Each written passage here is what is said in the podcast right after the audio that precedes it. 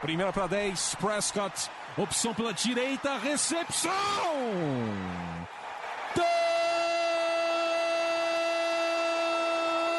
Touchdown! Bryce Butler! O Dallas Cowboys com uma sequência doutrinadora. Oito jardas, aí o Dez Bryant rasgando pela esquerda para entrar na endzone, touchdown! A linha ofensiva do Dallas Cowboys está humilhando. Entrega para o Elliott para endzone, touchdown! Touchdown, Dallas Cowboys! Dak Prescott do comando. Orlando Skendrick com a interceptação que define a vitória do Dallas Cowboys no Sunday Night Football. Fala, torcedor do time mais amado, mais sofrido do Brasil, de toda a América, né? Claro que a gente tá falando do Dallas Cowboys, que é quem fala é Gabriel Platt, mais um podcast do Blue Star Brasil começando. E um podcast meio decepcionante, né? Não pelo resultado da partida em si, mas pela forma como o jogo aconteceu. Vamos falar aí daqui a pouquinho. Vinícius, tudo certo? Tudo certo, Plat, Diego, Vince. Eu avisei semana passada. Era para assistir esse jogo tranquilamente, porque poderia dar muito errado. E foi o que aconteceu, infelizmente. Pois é, né? Complicado. E aí, Diego, tudo certo? Fala Plat, fala Vinícius, tudo bem? Um pouco frustrado pelo resultado, uma semana curta, mas no esporte é isso aí. A gente tem a frustração do final de semana, mas na mesma semana dá para levantar a cabeça e ganhar uma partida e recuperar o, o rumo.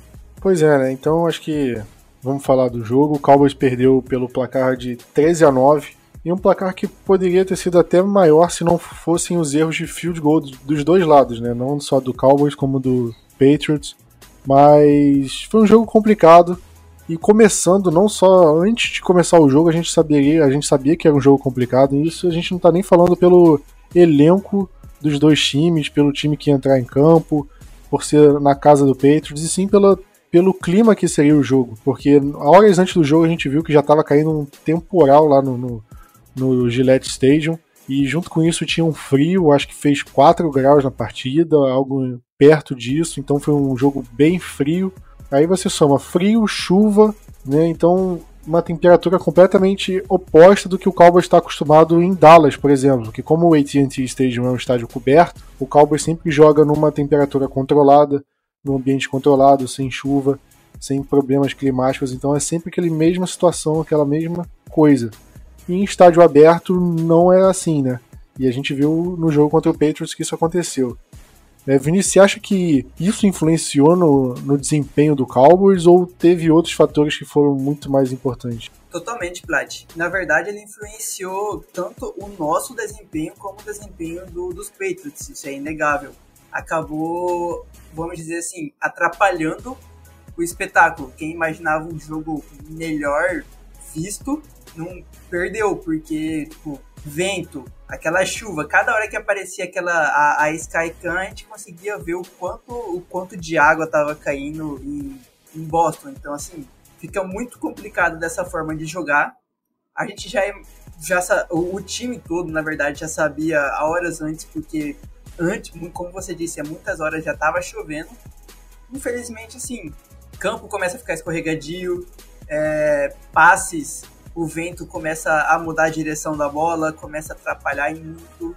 Então, querendo ou não, mesmo que você tenha todo um plano de jogo preparado para enfrentar, enfrentar um time como, como, os Patriots, na hora que a gente pega é, algo fora, fora da nossa alçada, que é o caso de natureza, acaba colocando todos esses planos por água abaixo e, pelo que a gente viu, parece que a gente não tinha uma forma de um plano B para tentar vencer a partida?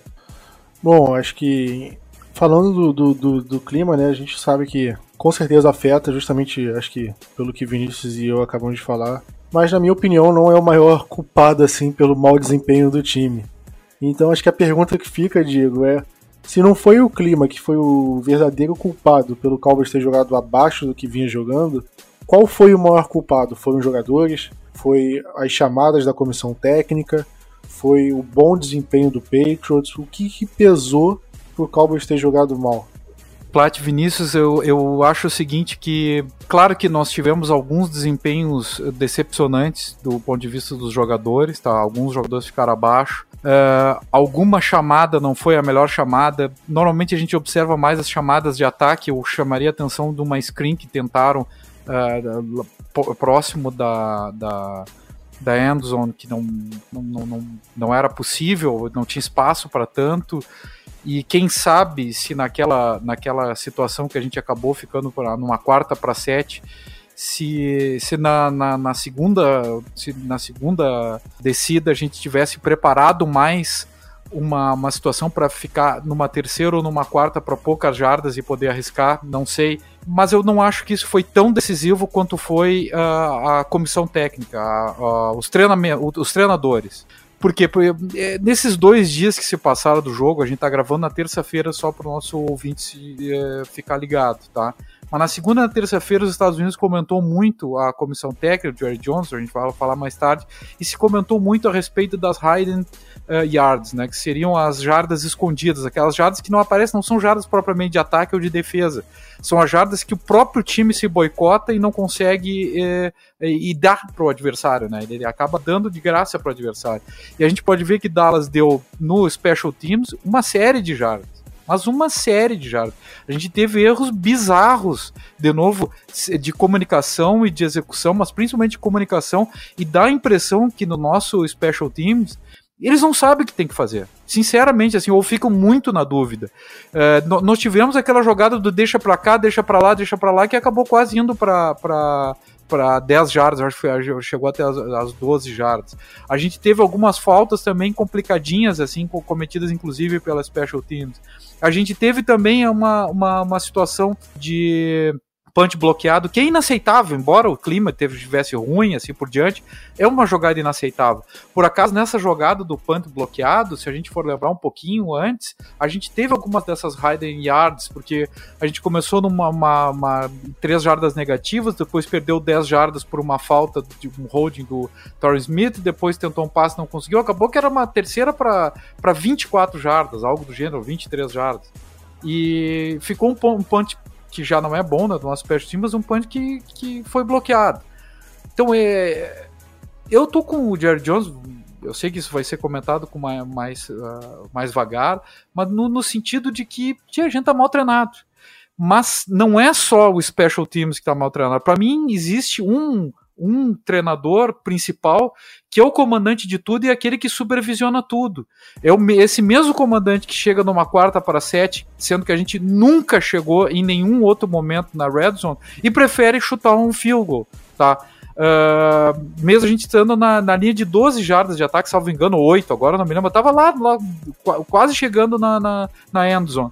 Uh, e eu comentei no nosso grupo que o nosso, a, a gente pode ser mal treinado, a gente pode ter maus jogadores, a gente pode ser de tudo, só que a gente não pode ser considerado um time covarde. E não é a primeira semana consecutiva que a gente é chamado, uh, por um lado, de um time mal treinado, que a gente é, recebe um banho de tática do adversário e que ao mesmo tempo a gente tem uma chamada que sinceramente é uma chamada covarde, uma chamada que é, não é arriscada, uma chamada que não procura a vitória imediata, ou mesmo que naquele caso seria um empate. E eu digo isso uh, encerrando a minha, a minha, essa parte aqui, dizendo que o maior culpado não são os jogadores, o maior culpado é, são os treinadores da comissão técnica. É esse lance que você falou, o Cowboys, se por acaso o Cowboys não tivesse convertido essa quarta descida, o Patriots ia começar de costas para a parede, contra o vento, com uma defesa do Cowboys que praticamente não cedeu muitas jardas pro Patriots, né? É, se você olhar as campanhas que eles pontuaram, foi uma campanha de 10 jardas, que foi o touchdown pelo, por causa do bloqueio de punch. Um field goal que eles avançaram 38 jardas. E um outro field goal que eles avançaram por, sei lá, 3 jardas, assim, que já começaram em boa situação de campo. Então você vê, você vê como a defesa estava bem no jogo, apesar de ter cedido umas corridas ali, umas corridas, alguns passes. Você olhando pela, pela forma que a defesa estava jogando, fazia sentido o Cowboys arriscar ali, e como você falou, o Cowboys não chegou na red zone nenhuma outra vez na, na partida além dessa. Então você tá ali de frente e você não arrisca, você não é agressivo, fica difícil, né? O pessoal nos Estados Unidos eles falam que Se você joga para não perder, é, se você joga para não perder, você acaba não ganhando. É mais ou menos isso, não sei se ficou muito claro. Não sei se eu falei certo aí, mas de qualquer forma, pensa, você pensa o seguinte, o Cowboys jogou de forma medrosa, não buscou a vitória. Se você for ver o, o por exemplo, o Baltimore Ravens na, na, no Monday Night passado agora contra o Rams, ele estava arriscando quarta descida com um jogo já em quatro poses de bola. É um time que quer vencer, é um time que quer mostrar para a NFL que é agressivo, que quer vencer, que não tá ligando para um placar elástico, que ele vai para cima. Agora, se fosse o se fosse o Jason Garrett naquela situação, em uma quarta para quatro, no meio do campo, com o placar 35 a 6, você acha que ele ia arriscar alguma coisa? Com certeza não. É, tudo bem, você não pode ser agressivo o tempo todo, mas em algumas situações assim, justamente agora, você está jogando no Gillette Stadium, naquela situação, você arrisca. Tem que arriscar. Então fica complicado. E isso é uma das coisas que eu realmente critico no Jason Garrett. O técnico de Special Teams eu dispenso comentários. Você pode, você pode pegar os últimos cinco podcasts aí, eu vou, eu vou repetir a mesma coisa do Special Teams. Special Teams é uma bagunça, que é, é, é simplesmente inacreditável que o técnico de Special Teams ainda esteja no cargo, porque ele conseguiu deixar o Special Teams do Cowboys péssimo, péssimo. Porque antes a gente achava ele ruim, só que com o Special Teams não comprometia nada. Agora ele não só não ajuda, como atrapalha. Que a gente perdeu um jogo por causa do Special Teams. Por punch bloqueado, por field goal errado, por punch fraco, por retornos de punch terríveis, porque o Cowboys começava lá embaixo, lá no buraco, como você mesmo falou, Diego. Então é, é simplesmente inacreditável que esse cara ainda esteja no cargo. Por muito menos o Paul Alexander foi demitido do cargo de técnico de linha ofensiva no ano passado. E é, não tem porquê o Cowboys manter ele nesse é, ao longo da temporada. Não existe isso. Sinceramente, é inacreditável que o Jerry Jones não tenha não tenha demitido esse cara, porque é surreal. Mas vamos mudar, é, não continuando falando do jogo, mas olhando pelo outro lado.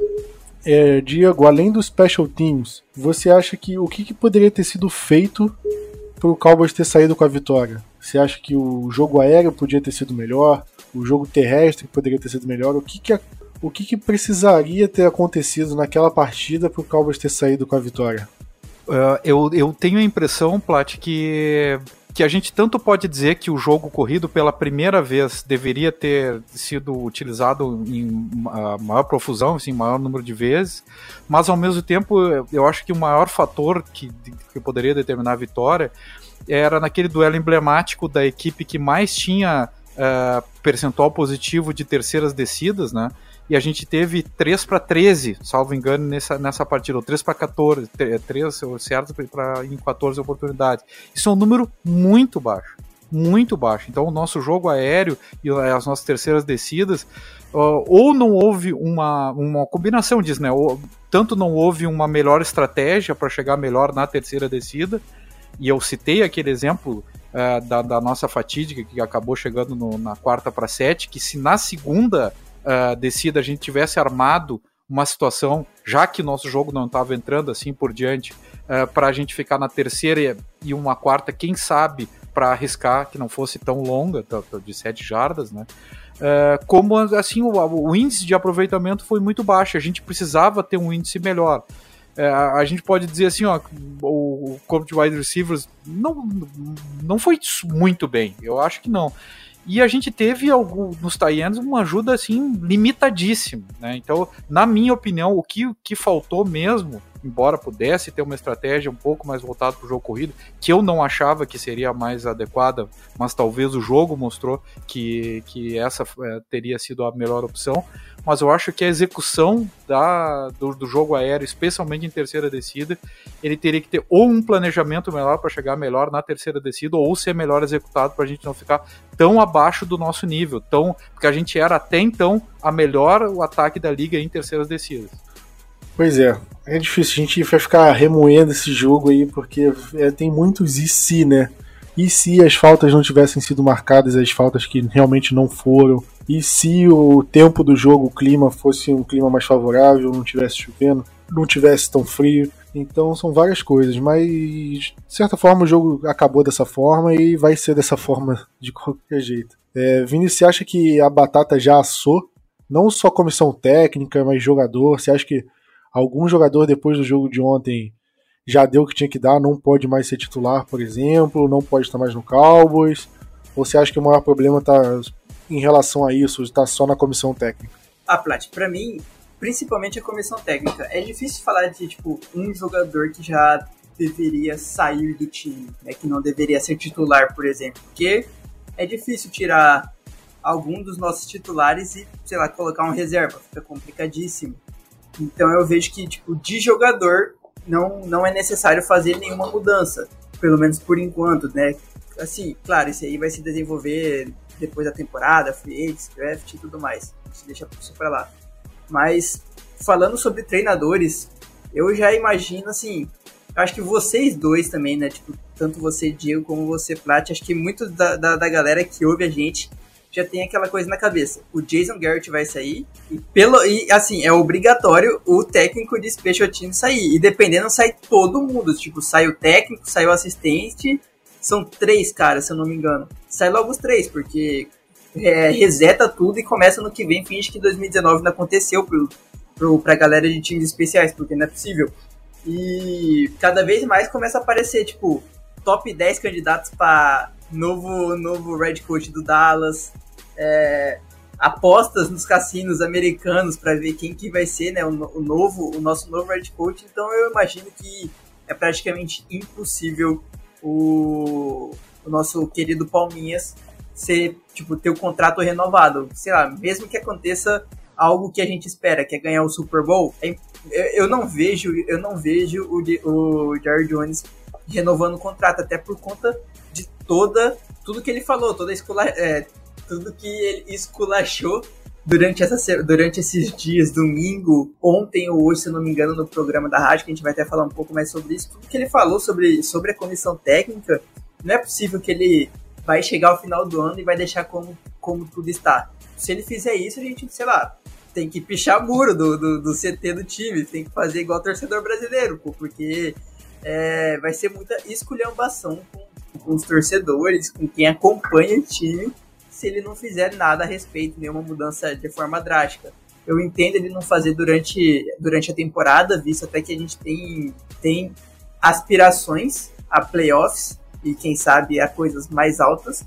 Então eu entendo ele não fazer nenhuma mudança durante essa durante durante o ano, mas ano que vem sim, a Black Monday provavelmente a gente já vai ter o cargo de, de técnico principal aí já vago e só esperando a galera enviar o currículo. Ah, é difícil, né? Acho que a gente pode ficar aqui horas e horas é, criticando o time, criticando as mesmas coisas, porque são coisas que a gente repete o tempo todo, né? É, acho que a gente está cansado de falar, por exemplo, como é que o time começa mal uma partida, como o special teams é ruim, como o Jason Garrett erra em algumas chamadas, como o Kellen Moore também algumas vezes é muito previsível. Você pode, você pode separar esse último trecho agora e colocar em todas as nossas derrotas, por exemplo. Você vai ter é praticamente o resumo de todos os jogos, porque é a mesma coisa. Os erros são sempre constantes, a mesma coisa. Então é, é surreal, né? Porque se a gente está de fora, a gente assiste o jogo, não, a gente não está vivendo ah, o, o Cowboys todos os dias, os treinamentos, a gente já sabe alguns erros que se mantêm, por que a comissão técnica não consegue avaliar e fazer uma mudança? Porque capacidade eles têm, óbvio, eles não chegaram lá à toa. Eles têm capacidade, eles têm conhecimento. Então, por que, que eles não conseguem mudar isso? Por, qual é a dificuldade que eles têm nesse tipo de coisa? É complicado. Isso é uma coisa que realmente me deixa frustrado. Porque é frustrante você ver os mesmos erros se repetindo. A gente vai ver o jogo contra o Buffalo Bills na próxima quinta-feira, por exemplo. E é bem possível que aconteça esse mesmo tipo de coisa. Aí no jogo contra o Chicago Bears na semana seguinte, mesmo tipo de coisa. é cansativo até pra gente ficar repetindo esse tipo de coisa o tempo todo, né? Então, por favor, Dallas Cowboys, por favor, muda isso que a gente já não aguenta mais. Mas vamos só fechar, só fechar a partida. É, Vinícius, fala seu destaque e decepção. Tá. Eu vou, eu vou roubar o Brett Maher como destaque logo, para começar. Colocar ele como destaque, até porque foi ele que fez os nossos nove pontos do jogo, mesmo tendo errando um, um field goal que praticamente não ia adiantar muita coisa. A gente ainda ia ficar perdendo por um ponto. Então, e ele botou mim, na destaque... trave, né, Vinícius? Então, é, bem lembrado, não foi um erro crasso, não foi igual o Nick Folk que, que chutou bem feio. Ele acertou a trave, foi por pouco. Foi ali aquela coisa do, do destino que não entrou. E a decepção, Jason Witten, ele só conseguiu ter uma recepção para cinco míseras jardas, teve três drops e teve um dos drops que foi muito feio, quase praticamente ali perto do fim do jogo, se eu não estou enganado. E tipo, que até o Pratt falou assim, aposenta o item é, no grupo dos assinantes. Então, para mim, ele vai acabar sendo a decepção dessa vez. É, Diego, você, quais são os seus votos? Eu colocar o destaque o Jeff Heath, tá? Eu achei uma partida excepcional dele, talvez a melhor do ano. Ele jogou muito bem, teve aquele instinto assassino que a gente estava cobrando no início do, do no, no, podcast passado. É, ele foi realmente muito bem. Eu acho que o Jordan Lewis também foi muito bem na secundária. A secundária foi, no todo, eu acho que foi muito bem. É, até uh, o Plat falava, a maior campanha de, do Patriots teve 47 jardas, tá? É, muito pelo trabalho também da secundária. Claro que a gente parou o jogo corrida assim por diante, mas a nossa secundária foi muito bem. E, e até os linebackers foram muito bem também. Jalen Smith foi bem, mas eu vou, vou destacar como principal o Jeff Heath, tá? E o, tio, o, o Vinícius roubou o meu destaque negativo aqui, que eu achei uma partida horrenda do, do Jason Witten, né? É uma partida assim ó, que eu acho que ele é um jogador para ser colocado na reserva. Mas já que foi citado já o Jason Witten para citar uma, um outro jogador, eu vou dizer, eu acho que o Amari Cooper foi, foi completamente anulado na partida. Ele teve duas recepções que foram anuladas por faltas anteriores, tá? E na, naquela recepção da do, a nossa última bola, né? Claro, antes do, do Hail Mary lá de trás, o rugby, né? Mas eu digo na, na, quarta para acho que 13, né? Que ficou por causa do tripping eu, eu acredito que ele tinha que ter pego aquela bola. Aquela bola era uma bola rece bem recebível, ele tinha que ter feito a recepção naquela jogada. E até eu cheguei a vibrar, assim, de, de um grito aqui na sala, que, pô, que jogador apareceu finalmente no fim do jogo, quando mais a gente precisava. E quando vê ele, cara, ele não foi nada bem naquela bola, como não foi no jogo inteiro. E eu acho que foi um dos jogos que ele teve menor participação em número de snaps de ataque e seguidamente era filmado na, na linha lateral. Uh, eu achei ele uma, uma bela decepção. Isso para não citar os, no, algum membro da comissão técnica. Bom, você no, em relação à decepção é, é fácil, né, falar, porque é, jogadores de, que decepcionaram não faltam, né, porque nesse jogo foi difícil. Mas em relação ao destaque, o meu voto vai pro. Eu vou falar o Randall Cobb porque num jogo que o Amari Cooper foi completamente anulado pelo Stephon Gilman, o Michael Gallup não conseguiu aparecer muito bem, e eu, eu, eu vou colocar o Randall Cobb, que foi um cara que pelo menos conseguiu mover as correntes, acho que teve um errinho aí ou outro, mas no geral acho que ele foi um, um destaque positivo do ataque. Acho que ele conseguiu mover as correntes, foram 86 jardas no total, e acho que poderiam ter sido mais, algumas voltaram atrás por causa de falta, né? Para variar, que é o costume do, do Randall Cobb. Mas eu poderia falar, por exemplo, do Zeke, poderia falar do Jeff Heath, que também fez uma partida muito boa, por incrível que pareça, né? O Jeff Heath é um cara que oscila muito, mas quando vai bem, ele vai muito bem. E esse foi um jogo que ele foi bem. E destaque negativo, eu vou falar do Tyron Smith, que para mim, ok. Ele teve a falta de tripping lá, que para mim não foi. Ele teve a segurada, que controverso, né? Como a gente estava discutindo, Diego, em um ângulo da, é, a gente só conseguia ver a mão direita dele, que estava nas costas do defensor.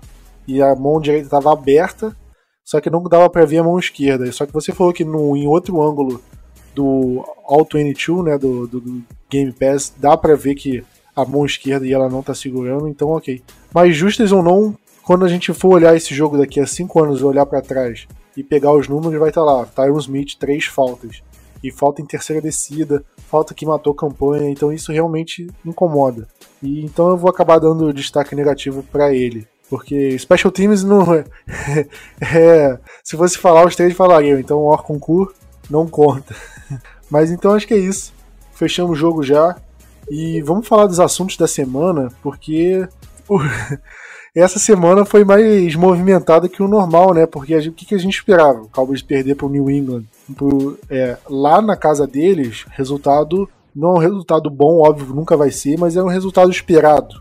Acho que quando a gente pegou a tabela em março e olhou, aí todo mundo olhava para esse jogo e falava: ok, se perder aqui não vai fugir do esperado. E só que o que aconteceu, a gente viu uma, é, uma turbulência muito grande ao redor dessa derrota é, para um jogo que a gente acreditava, ok, isso é derrota esperada, por que, que tá tendo tanto barulho? E foi justamente pelas coisas que a gente falou. É, a primeira delas, que a NFL admitiu o erro de arbitragem, que o que eu falei, tem uma falta de tripping. O, pra quem não sabe, tripping é o carrinho. É você colocar a perna na frente e o jogador tropeçar na sua perna, você dá um carrinho, igual o Cairo Santos fez uma vez. Isso é uma falta, e é uma falta meio pesada, são 10 jardas você perde, 10 ou 15. Então não é uma falta qualquer. E o Cowboys. E é uma falta até rara para se marcar, para ser bem claro.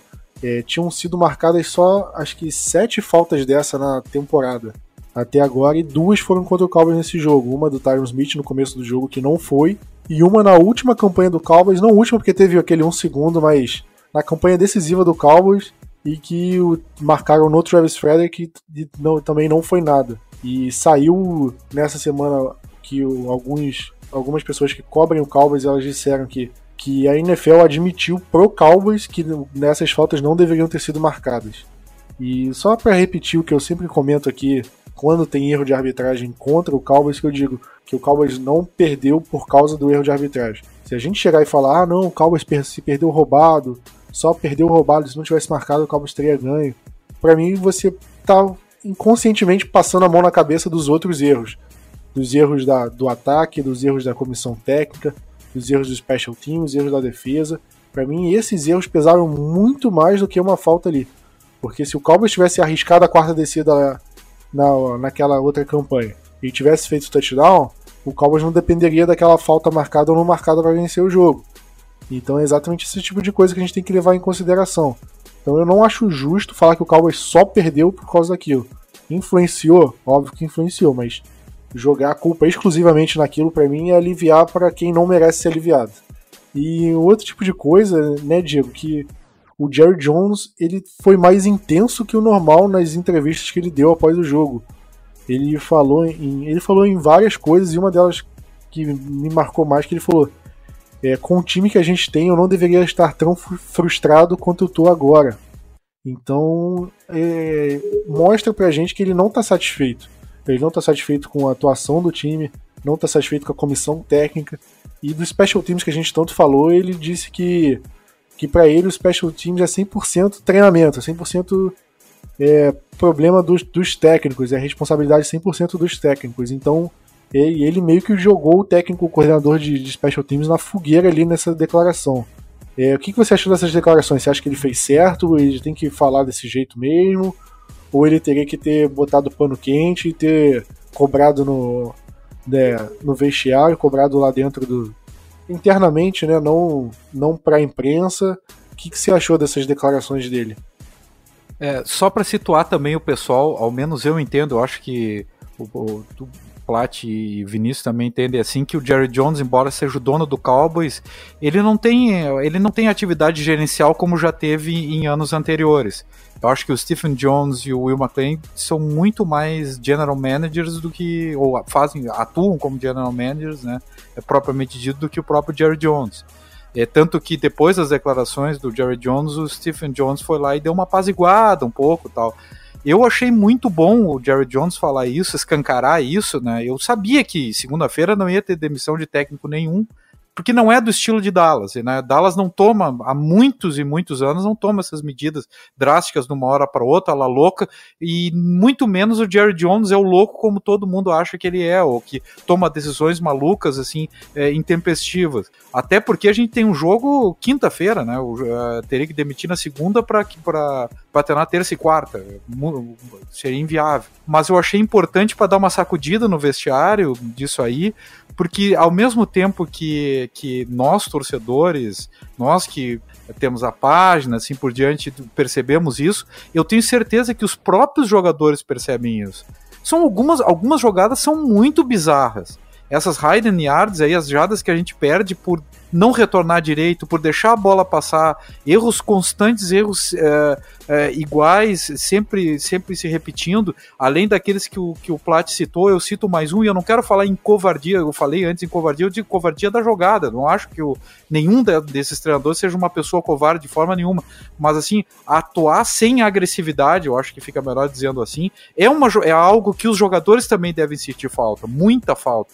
Então o clima de vestiário ele pode estar tá um pouco também complicado justamente porque os jogadores também estão percebendo que de uma que provavelmente não terão essa comissão técnica no próximo ano e que boa parte dos resultados são determinantes por conta da comissão técnica. Porque eu, eu sigo achando, sinceramente, que a gente tem um roster muito bom como há muito tempo não tinha. Eu cheguei a me, me, questionar a respeito disso, mas ainda acho isso.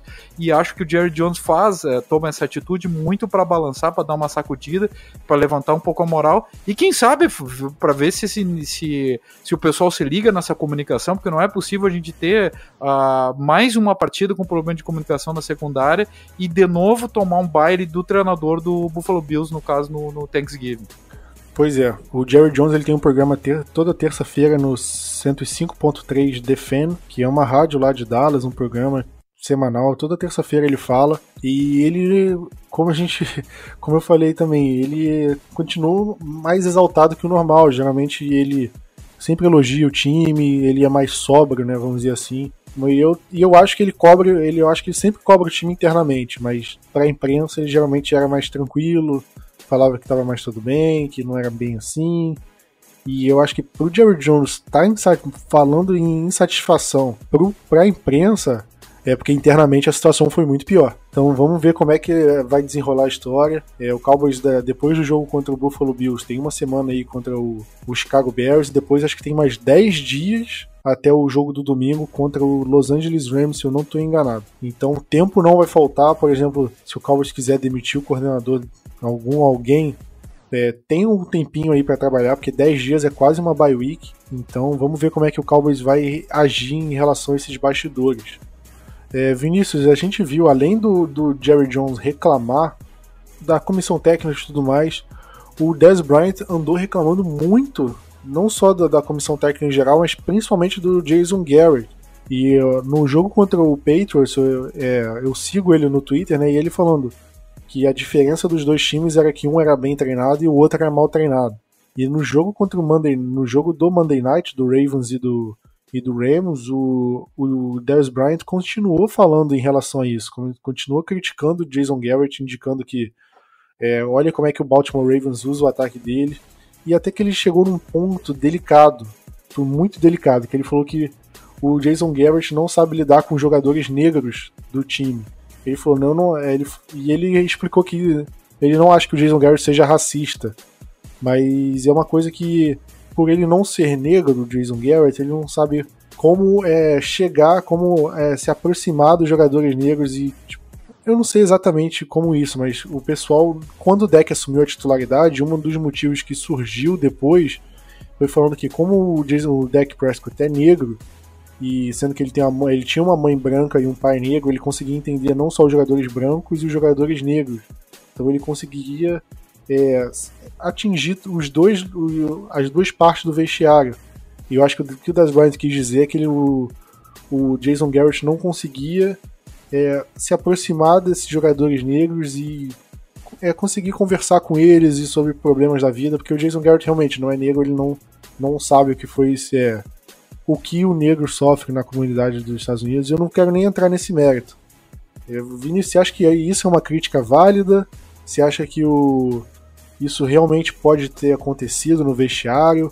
Ou você acha que o Des Bryant está meio que fazendo birra porque não está mais no Cowboys? Vamos começar pelo, pelos primeiros tweets. É, esse, no caso que você falou agora que você terminou a sua fala, eu, eu não vi mas os outros que ele dizia para pro, pro Garrett ver o jogo dos Ravens, é, que a gente também estava sendo mal treinado, essas coisas e tudo mais, eu, eu li também no, no perfil do 10.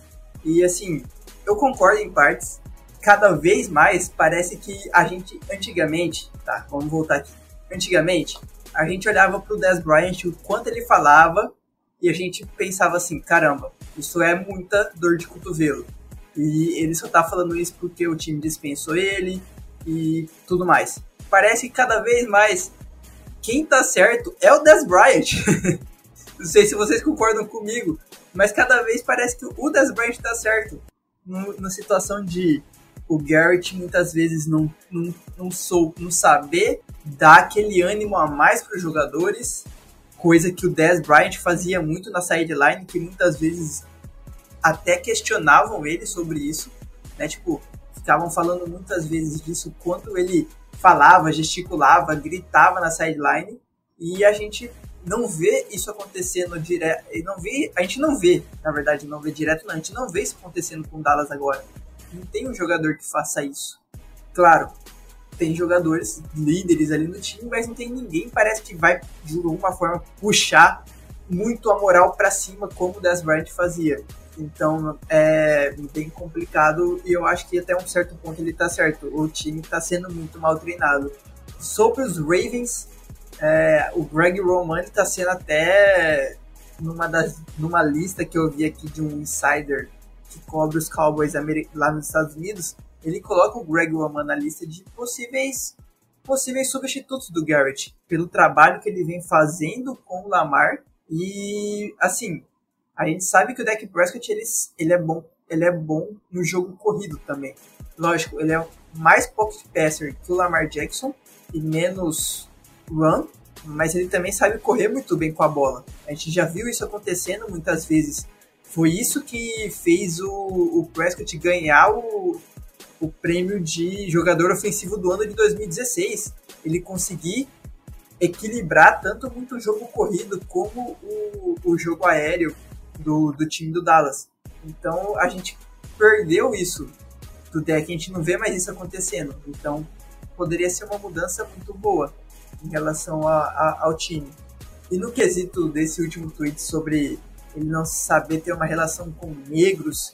É bem complicado entrar nesse, né, nesse, nesse, nessa esfera de assunto. Eu acho que, como acho que é o né, Bryant mesmo disse, não é que o, que o, que o seja racista, apenas que ele não sabe ter aquele tato para lidar com, com a galera, com, tipo, com os negros e tudo mais. O Deck Prescott sabe, soube lidar muito bem. E se é isso mesmo que acontece no vestiário, é muito bom ter o Dak Prescott ali. Porque, como, né, como, como você disse, Tati, ele consegue ter os dois mundos, ele consegue segurar caso tenha alguma briga dentro de vestiário, alguma coisa assim. Então é algo muito bom para Dallas. E para mim as reclamações do, do 10, infelizmente, até não sei se infelizmente ou felizmente, mas para mim, de certa forma, elas estão muito corretas. Pois é, eu acho que esse lance do, dos jogadores negros e tudo mais é uma coisa que a gente não tem como saber, né? Porque a gente não tá lá dentro do vestiário todos os dias para saber como é que o Jason Garrett lida, não só com jogadores negros, mas com todo mundo. Se ele não consegue fazer o grupo ficar mais coeso, mais homogêneo, ou se não é bem assim, não tem realmente não tem como saber. Isso é uma coisa que é a palavra do Des Bryant, e se o Jason Garrett desmentir, é a palavra do Garrett. Eu acho que Jason Garrett por maior que sejam os defeitos dele, eu acho que é, em relação à, à, qualidade dele com o grupo, eu acho que não é um dos defeitos dele, porque eu acho que o Jason Garrett sempre foi um cara muito bom de grupo. O grupo sempre ficou, foi muito unido a ele. Então, para mim, isso é uma das grandes qualidades do Jason Garrett. Eu acho que ele é muito bom de grupo e é, eu acho difícil que haja esse problema. Eu acho que se houvesse, não ter, o Cowboys não teria é, mantido ele por tanto tempo assim apesar de umas situações bem complicadas, eu não sei. Mas enfim, eu não vou falar que o Dez Bryant tá mentindo, porque não realmente não tem como saber, né? Mas. É, Vinícius, vamos falar do. Já começar falando do próximo jogo. Fala do, do injury report do Cowboys, como é que tá a situação, porque a gente tá numa semana apertada, porque o Cowboys joga na quinta-feira. Então o podcast até obviamente saiu mais cedo. E o Cowboys treinou acho que já desde segunda. Agora eu não sei se o Cowboys treinou segunda ou só vai treinar terça e quarta e vai pro jogo, eu não sei exatamente é, qual é a rotina de treino. Vinícius, você tem informações aí? Tenho sim, Prat. Então, eles treinaram segunda já, até porque, como você disse, o jogo já é quinta-feira, então é necessário treinar.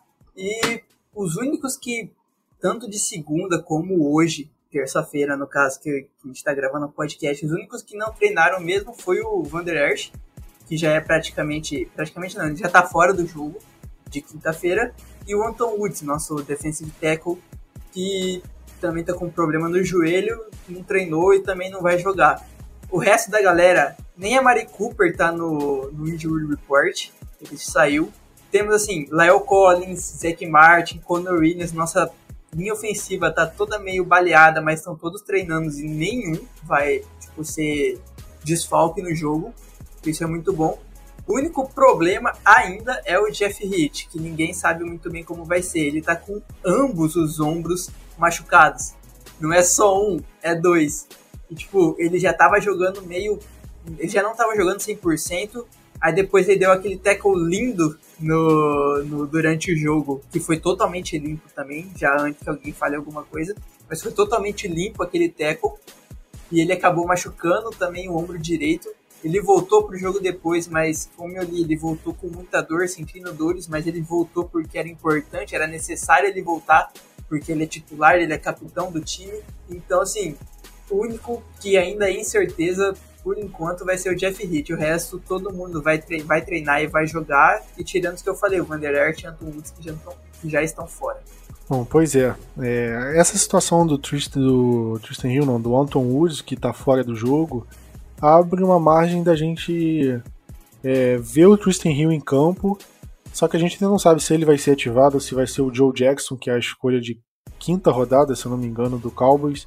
E aí a gente fica nessa de será que a nossa primeira escolha do draft, né, que é escolha de segunda rodada, ele finalmente vai jogar? Será que o Cowboys vai conseguir ver o jogador em campo? Porque difícil, né, quando o Cowboys investe tão alto no jogador e ele simplesmente não consegue ficar entre os jogadores que vão para campo. E, mas isso aí tá dentro do, do, tópico do próximo jogo, né? Cowboys e Buffalo Bills, jogo do Dia de Ação de Graças, no famoso Thanksgiving, né? Jogo às seis e meia da tarde, horário de Brasília. Transmissão da ESPN confirmadíssima. E é aquele jogo que você tem que sair do trabalho correndo para assistir, né? Jogo seis e meia. Pessoal, esse pessoal segue o horário comercial correto, de 9 às 6. Então, tem que sair correndo do jogo.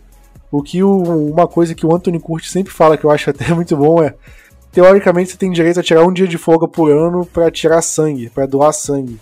Então, use esse dia para doar sangue se sua empresa realmente liberar por causa disso. Vai, doa sangue, folga e assiste o Cowboys. Ou chega uma horinha antes e bate o ponto uma hora antes, sai uma horinha antes, que aí você consegue ver o jogo tranquilo.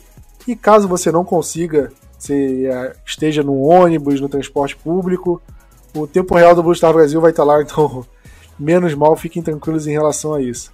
Mas falando sobre o jogo, é, é até impressionante que o Buffalo Bills esteja com um recorde não só positivo, porque é uma coisa que a gente não esperava do Buffalo Bills né, nessa temporada, né, a gente esperava que fosse um time bom, mas não um time com recorde que tá, né, porque o recorde do Bills está melhor que o do Cowboys, tá melhor que de muito time assim que a gente colocava entre os melhores da NFL, né? E o Buffalo Bills está com recorde de 8-3. É, se você botar, é, olhar o resto da classificação da NFL, o recorde está acima do Kansas City Chiefs, do Los Angeles Chargers, que era um time muito badalado na pré-temporada, do Houston Texans, que era outro time bem badalado na temporada, e da nossa conferência está melhor que todos os times da divisão do Cowboys, incluindo o Cowboys, está acima do Los Angeles Rams, tá igualando com Packers e Vikings, que eram times muito mais badalados que o Buffalo Bills. Ou seja, é um time que estava acima das expectativas e isso passa por conta, para mim, principalmente da defesa, que está jogando muito bem, uma das melhores defesas da NFL, e um ataque que é um ataque que tá jogando o esperado, não tá jogando absurdamente bem, mas também não tá jogando mal, é um ataque que faz o arroz com feijão ali e faz um, e faz o, o básico assim muito bem feito. Então, é, é para o Cowboys, na minha opinião, o maior desafio do Cowboys vai ser a defesa deles. Mas falando rapidamente do ataque deles, como a gente falou, o Cowboys vai estar sem o Anton Woods. Diego, para você com o jogo terrestre do Buffalo Bills, o Cowboys tem, tá com histórico aí de anda cedendo bons jogos para os running backs adversários. A gente viu o Sonny Michel correndo bem, o Bo Scarborough do Detroit Lions, Dalvin Cook sem comentários. Então o Cowboys vem cedendo jogos ruins assim nessa, nesse quesito e agora a gente não tem o Anton Woods que era um cara que entrava em campo justamente para parar a corrida, para ajudar no interior da linha defensiva e agora sem ele, como que o Cowboys vai fazer com o Buffalo Bills? Lembrando que eles têm o Frank Gore, que é um veterano que continua jogando em bom nível, o Devin Singletary, que também é um ótimo running back calouro, e o próprio Josh Allen, que também corre com a bola. Né? Você acha que o Cowboys vai voltar a ter problemas com isso, principalmente pela lesão do Anto Woods? Ou você acha que pelo nível dos running backs do, do Buffalo Bills ser abaixo do, de outros que o Cowboys já enfrentou, como Saquon Barkley, Dalvin Cook, o Cowboys consiga ter uma partida melhor contra ele?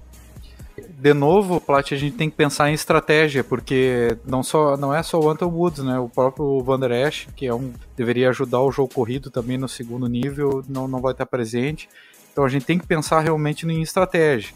A gente vai estar com o time, embora o Vinícius já falou que, que não tem grandes problemas de, de, da parte física, mas é um time que, por conta de um jogo físico num campo terrível, como foi esse contra o Patriots, vai estar um pouco complicado. É, eu tenho acompanhado o Frank Gore esse ano, até porque eu tive em duas ligas ele como running back reserva, e ele cada vez está tendo menos protagonismo para deixar o Singletary como grande protagonista. E o Singletary tem um problema que, que pode nos dar uma grande dor de cabeça. Embora ele não seja um, um jogador muito grande, muito fisicamente muito grande, ele é um jogador muito, muito, muito rápido. E é justamente isso que tem nos abalado tanto. A gente pode ver que o Sonny Michel foi, foi nesse sentido, né? Um jogador muito rápido. É, mas a gente soube adaptar o jogo e não teve grande ganho é, nessa última partida. Claro que o campo não estava ajudando, mas é, era mais difícil ainda para o jogo corrido do que o jogo, te, do jogo aéreo. Então, para esse jogo terrestre, a gente vai precisar de novo de, um, de, um, de uma estratégia, porque o Josh Allen é um quarterback móvel, pelo menos corre bastante, tem uma, um bom número, e o Singletary é um jogador muito rápido. Eu infelizmente vejo que a gente vai ter problemas nesse quesito, e junto com, com, com esse quesito a gente vai ter problema, que eu acho que é o próximo tópico, junto com o nosso slant, né? Mas com certeza o Singletary vai oferecer um grande risco para nós se a gente não tiver uma estratégia para vários jogadores administrarem a falta do Nathan Woods porque a gente não tem substituto para ele no grupo, não tem, não tem nenhum substituto. Não acho que o Tristan Hill será o substituto. Confio, acredito que o Joe Jackson esteja mais pronto do que ele. É, tenho medo que a gente sofra bastante nesse quesito, até pelo cansaço que a gente tá do, do jogo passado. Pois é, eu, eu espero dificuldade pro Cowboys, não pelo talento individual dos jogadores deles, mas justamente pela, por, por toda essa situação, né? Pela, por todo por tudo que envolve em relação é, o Cowboys contra o jogo terrestre. E falando agora da nossa secundária, né, que a gente viu o Buffalo Bills, como o jogo terrestre deles anda bem, eles conseguem facilitar o jogo aéreo deles por causa disso. Como a gente falou do jogo terrestre, o, no jogo aéreo eles têm o John Brown, que é um wide receiver que está que tá tendo uma temporada muito acima do esperado também, e o nosso querido Cole Beasley, né, que é um outro jogador aí que grande conhecido nosso. Finalmente vamos encontrar ele, primeira vez na carreira, né, que ele vai enfrentar o Cowboys, até porque ele não, não tinha jogado fora de Dallas até esse ano. Mas só para ver aqui, o, a, o ataque do, do Buffalo Bills está entre os 10 piores em relação às jardas aéreas. Ou seja, um time que passa muito pouco a bola, tipo, ganha muita poucas jardas com, com a bola. Então, você acha que a Vini, você acha que a nossa defesa vai é, vai ter problemas com o jogo aéreo deles, justamente como eu falei desses dois jogadores? Ou você acha que com, uma, com um ataque que corre muito mais com a bola, o Cowboys vai conseguir ter um bom jogo é, defendendo o, o, passe, né? Principalmente com o Byron Jones. Como é que você faria é, em relação à secundária? Você colocaria o Byron Jones no John Brown? Quem marcaria o Cole Beasley? Como que você mexeria aí os pauzinhos da defesa para é, diminuir o impacto do jogo aéreo deles? Então, Prat, o ataque deles aéreo é muito tipo, fraco, vamos dizer assim, até porque o Josh Allen, ele é um cara, é um quarterback que ele corre muito também, né? Ele diminuiu, ok, a, a quantidade de jardas por jogo de média esse ano, por enquanto, tá longe da marca dele do ano passado, mas ele ainda também corre bastante com a bola. Então ele acaba sendo uma terceira cabeça do ataque terrestre deles, o Singletary, o Gore e o Josh Allen. Com isso, ele acaba não fazendo muitos passes longos, ele não acaba tendo um jogo aéreo tão bom assim. Mas como você disse, para marcar o John Brown, quem viu ele, quem acompanhou ele nos Ravens, sabe, sabe que ele era igual o Torrey Smith. Você só, você só vê ele recebendo passe longo, mais de 30 jardas, 20 jardas, que era pra tipo, pegar a defesa no pulo. Quando vai ver, o cara já tava livre 10 jardas, era só receber o passe e marcar o touchdown, apenas isso. A gente vê muito o Will Fuller fazendo isso nos Texans, por exemplo. Então, assim, eu colocaria nosso, quarter, nosso cornerback mais rápido para marcar o John Brown. Eu imagino que, que, que seja o Shidobi. Eu posso estar enganado.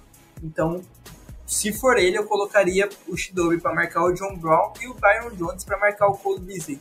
Até porque de recebedores, eles são bem fracos, né? Não sei se vocês já viram tipo, o corpo de recebedores deles, mas é basicamente isso. Cole Beasley e o John Brown, só. E tem o Tyrande, o Downson Knox, que eu acho ele muito bom, novato. Que também pode ser uma arma, e foi uma arma muito usada em algumas rodadas passadas. Não lembro muito bem como está sendo agora. Mas, assim, querendo ou não, o time deles, como você falou no, no início aí, está 8-3. Eles estão com, uma, com, uma, com um ranking, né? Com, com um recorde muito bom. Só perdeu três jogos. E um deles foi pro Patriots. Então, assim, acaba de perder só dois jogos.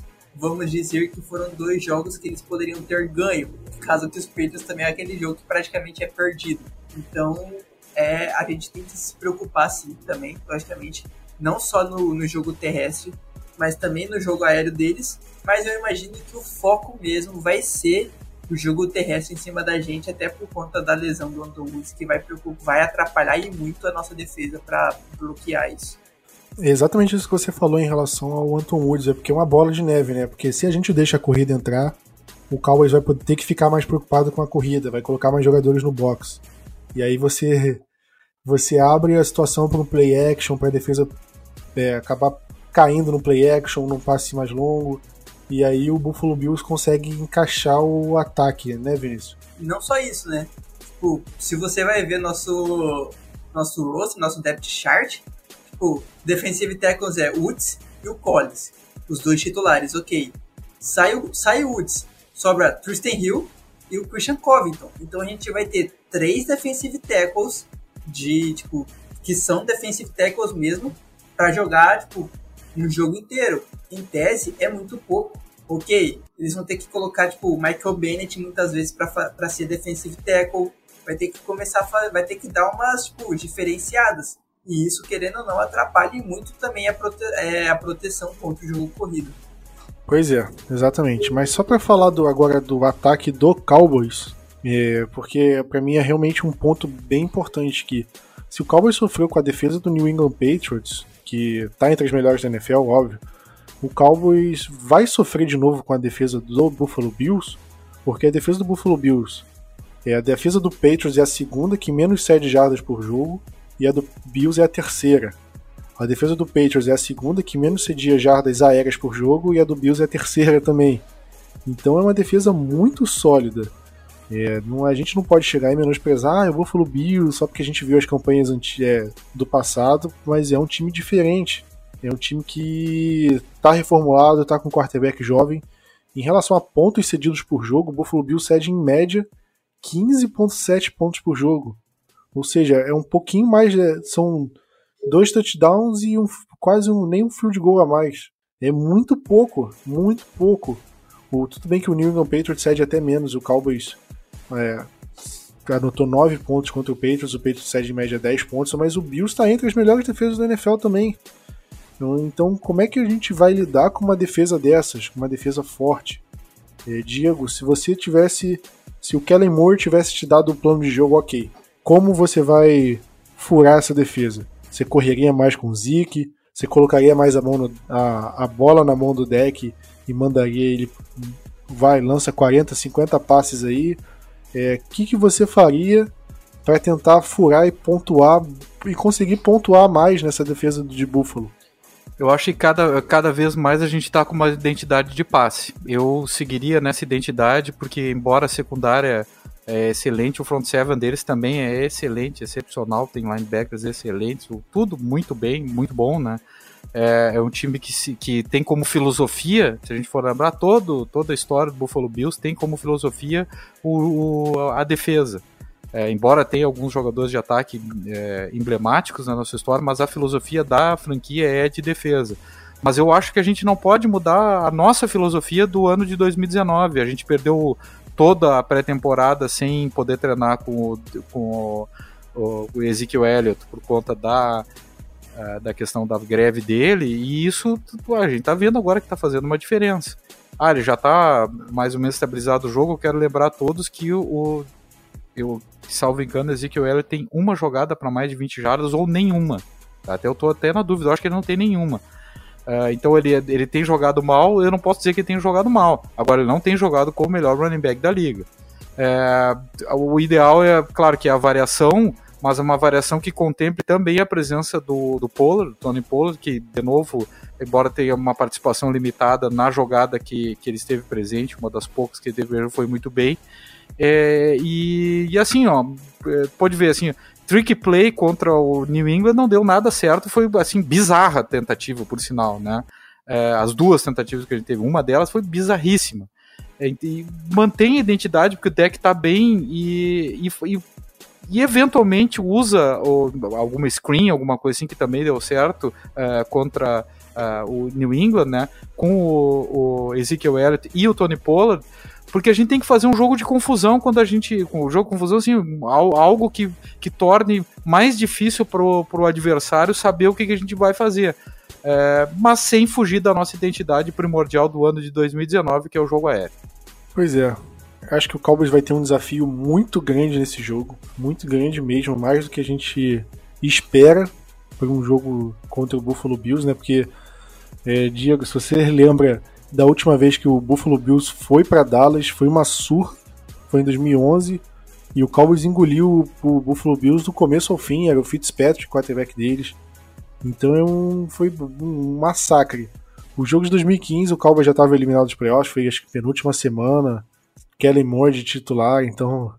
E olha que o Buffalo Bills ainda teve ganhou no sufoco aquele jogo daquele Cowboys que não ganhava de ninguém. Você ver como é que estava a situação do Bills nesse, no começo da década. Mas só para falar, só para fechar falando do, do único setor que a gente não falou ainda, desse maravilhoso setor dos Special Teams, aquele setor incriticável, setor perfeito. é, Diego, você acha que o Special Teams pode decidir o jogo de novo? Só que o Special Teams do Cowboys decidiu o jogo de novo contra a gente, né? Igual o jogo contra o Patriots? Ou você acha que, apesar da qualidade do Buffalo Bills, qualquer erro que tiver nos special teams não seria o suficiente para decidir o jogo, por exemplo. Plat a gente não consegue ganhar de time nenhum que tenha saldo positivo. E boa parte dessas derrotas é daquela série de argumentos. O começa mal, não sei o que, e o special teams falha. Seja errando o field goal, seja uh, dando aquelas uh, hiding yards, seja uh, retornando mal, seja não chutando bem o punt. Eu acho que o nosso special teams vai continuar sendo decisivo e que a gente precisa pontuar bastante. Tanto que nas nossas vitórias a gente teve pontuações muito altas, né, acima de 30 pontos em quase todas elas, porque a gente não pode depender dos special teams, que esse com certeza vai falhar. E me desculpem, meus amigos, vai falhar de novo nessa semana. Aqui vemos um rapaz muito otimista com o time. é, mas é, só pra... Não, eu tô otimista com o deck, cara. O deck vai fazer uma grande partida, vai, vai passar por cima disso aí, a gente vai, vai conseguir vai vencer, mesmo com special teams dessa forma. Olha, pra sua defesa, não tem como o Cowboys. É, não tem como o torcedor do Cowboys ser otimista com special teams. se, é, se o cara tá otimista com special teams, ou, ou ele não tá vendo o jogo, ou ele tá maluco. É, não, tem, não tem outra hipótese. Porque depois que você vê esses jogos de Special Teams e ainda acredita neles, é porque tem alguma coisa errada. Mas vamos aproveitar e falar do, da, da bold do palpite, né? É, Vinícius, quer começar ou quer que o Diego comece? Já tem a sua pronta aí? Já, já, já pensei aqui enquanto o Diego falava. Ah, palpite 17 a 10 para Dallas. Vamos fazer mais pontos que a defesa deles cedem de média, graças a Deus. E Bold vai ser. A, a, os, dois, os dois TDs vão ser terrestres do Tony Pollard. E, o, o Zeke não vai ter um jogo bom, vai acabar sendo um, um, pouco bancado pelo Pollard e o Pollard vai, vai fazer o nome nesse jogo. É, Diego, quer falar ou quer que eu fale primeiro até você pensar em alguma? Eu tô aqui ponta da língua também, vou lá. Então manda brasa. Seguinte, ó, a Bold é três sacks do Tristan Hill, que vai para a partida e vai fazer a partida da vida dele. A gente vai ter a partir de agora um ídolo na. A, a, enfim, a gente vai justificar toda a nossa escolha, vai justificar todos o, o sonambulismo dele, ou aquele. Uh, os bocejos que ele fez durante a palestra, sei lá de quem. Tá? E a vitória de Dallas vai ser por 20 a 17, com o Maher fazendo. desempatando o jogo na, na no finalzinho. Tá bom, tá bom. Eu vou falar a minha. Tá muito bom, eu acho que o Tristan Hill nem vai jogar a partida, né? Pois é, essa é a Bold bem. Não dá nem pra falar que é ousada, é muito mais que ousada, né? Mas espero que você acerte, espero que o Vinícius acerte. Eu vou falar o meu placar, eu acho que o Cowboys vai conseguir pontuar bem nesse jogo. Vai ser 26 a 18. Ser um placar até um pouco diferente assim de padrão de NFL, 26 a 18. E só para comentar aqui, o Zeke nesse momento ele tem 919 jardas na temporada, corridas. E eu acho que ele passa das mil nesse jogo, ele precisaria de 81 jardas. Tudo bem que não é uma bold tão grande, eu vou falar, ele passa, ele consegue isso em menos de 15 carregadas. Entenderam? Tá ok? Tá ok, tá ok. Tá, tá, Mas ele vai ter menos de 15 carregadas? Não, ó, ele vai, ele vai conseguir essas 81 jardas em menos de 15 carregadas. Se ele conseguir mais jardas depois, ok, aí não entra na bold. Tá válido, tá válido. Ele teria que ter uma média de 5,4 jardas por carregada nas primeiras 15 para chegar nisso. Vai ter que fazer corrida longa, que ele não fez o ano inteiro, né? Mas vamos pois lá. É.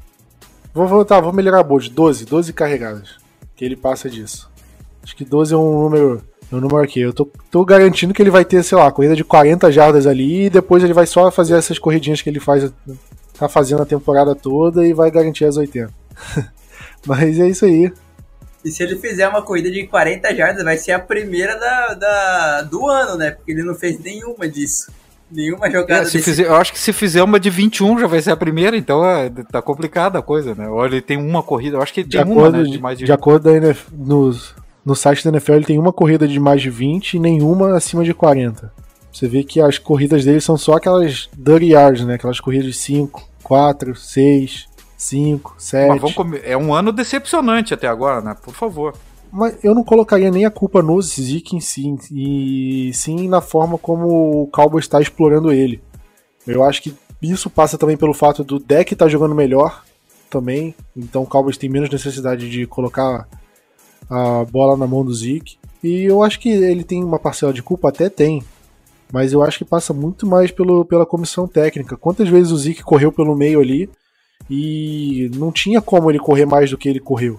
Quantas, já, quantas corridas você lembra do Zeke? Você vê, cara, ele podia ter corrido mais umas 5 jardas aqui e ele que foi mal. Se a gente não consegue ver todas as corridas que ele tem, a gente vê, cara, aqui não tinha como correr mais do que ele conseguiu. Ele conseguiu duas jardas na corrida, você vê, cara, não dava para ele correr mais que duas jardas nessa situação. Então, para mim, tem problema da comissão técnica aí. Muito mais do que uma, uma falha do Zeke ou ele não tá merecendo um contrato. Eu acho que passa muito mais pela comissão técnica. Mas a gente pode discutir isso em outro assunto, né? Já, já batemos nosso horário aqui. E é isso aí. Querem deixar algum comentário? Querem falar de alguma coisa? Ou posso encerrar? Eu queria só lembrar pra galera que para ver um jogo antigo do, do, do, Cowboys e Bills, tá? O de 2007. Eu não sei se vocês lembram desse jogo, Plat e Vinícius, que é um jogo fora de casa. É, quando a gente tinha special teams, tá? Porque a gente foi pro último quarto. Eu me lembro bem desse jogo. Esse jogo foi muito legal. É, que a gente foi pro último quarto perdendo de muito, assim. Eu não me lembro se foram dois touchdowns, tá? E, e um field goal, mas, com certeza um touchdown faltando segundos do Tony Romo e o Tony Romo arriscou a, o, o para fazer dois pontos, né, pós touchdown porque empataria o jogo e falhou. E aí a gente foi para um onside kick, recuperou o onside kick e conseguiu fazer uma, um chute, eu acho que umas 50 e algumas jardas, do Nick Folk. Eu acho que era o Nick Folk na época, o nosso 2007 é ele, né? O, o, o kicker, e a gente venceu uh, depois de um onside kick e, uma, e, um, e um chute, um field goal bem longo. Esse jogo é inacreditável que o Romo teve acho que cinco turnovers, né? Não sei se foram quatro interceptações e um fumble, ou cinco interceptações e um fumble. Isso aí, isso aí. E eu acho que uma foi retornada para touchdown, ou seja, se você olhasse pelos números assim, ah, seu QB teve cinco turnovers, qual a chance do seu time ganhar quando isso acontece, né? E o Cowboys conseguiu ganhar, então é uma coisa inacreditável. Mas eu achei que você ia falar dos do Super Bowls, né? Porque Cowboys ganhou do, do Bills duas vezes no Super Bowl na década de 90. E dois jogos. Dois massacres, né? Pois é, o segundo tem uma história até engraçada dele que, que eu vi num documentário do Cowboys. É, acho que tem no YouTube um documentário para cada Super Bowl que o Cowboys ganhou. E no documentário do Super Bowl de 93, o quarto Super Bowl do Cowboys, que o Jimmy Johnson falou que ele estava assistindo televisão, tipo no ESPN da vida, e tinha aqueles repórteres de campo que ficam lá, lá ah, o Buffalo Bills está se preparando, blá blá blá, e ele viu lá atrás, no campo, o Bills fazendo uma jogada esquisita, tipo, ele falou, cara, isso tipo, parece uma jogada ensaiada. E ele, ele reparou isso, e no dia seguinte, no treino, ele falou: Ó, o Bills tá preparando tal jogada e a gente, eles vão usar isso no jogo. E até que o Bills fez essa jogada no jogo e o Cowboys conseguiu forçar um fumble, recuperar e meio que essa, essa jogada definiu a partida. Aí ele falou, aí no Jimmy Johnson no documentário falou: Ah, uns anos depois eu contei isso pro Jim Kelly. Aí ele falou, eu ri, ele não. que, que aí o Cowboys conseguiu tirar vantagem de uma situação bem aleatória, né? Porque como é que você ia esperar? E o jogo de 92 foi 52 a 17, um dos maiores massacres da história do Super Bowl. E o Cowboys começou perdendo aquele jogo, teve um fumble bloqueado. Foi uma coisa assim, quando você começa a ver o jogo, você não acredita que ele terminou daquele jeito. E aí depois a defesa começou a forçar um turnover atrás do outro. O Jim Kelly se machucou e aí foi só mais ou menos protocolo até terminar o jogo, que surreal. E poderia ter sido mais se o Leon Lett não tivesse dropado, sofrido o fumble ali perto da endzone. E sobre o Leon Lett... Que, que é uma é uma jogada emblemática Exato. da história, né? Essa do Leon Ledger. E sobre ele, podem ter certeza que no jogo de Thanksgiving agora, dessa quinta-feira, vão lembrar a cena dele sofrendo fumble ali no field goal na neve contra o Miami Dolphins. Que todo Thanksgiving eles lembram disso. E do Randy Moss com 200 jardas contra o Cowboys. Todo Thanksgiving eles lembram dessas duas jogadas. Marquem aí. Eu acho que a bold desse podcast é que se eles não vão falar de nenhum dos dois lances na transmissão. Porque todo ano eles lembram disso. Todo ano. Impressionante. Mas se eles. O importante, né, Plat, é saborear a coxa de peru no fim do jogo. Isso aí que é o importante. Exatamente, exatamente. Se, o, se eles lembrarem desses dois lances, vocês podem, na hora, vocês vão olhar e podem falar: é, o Gabriel falou isso, o Plat falou isso mesmo. Porque todo ano eles fazem. Se não lembrarem disso, vai ser a primeira, o primeiro assunto do podcast aqui. Fiquem tranquilos. Mas é isso aí, o podcast já ficando por aqui. Mais um podcast feito. Vamos que vamos para a temporada. Ainda somos líderes da divisão e seremos até o fim da semana 17, se Deus quiser. É isso aí, galera. Valeu, tamo junto. É nóis e Go Calvo.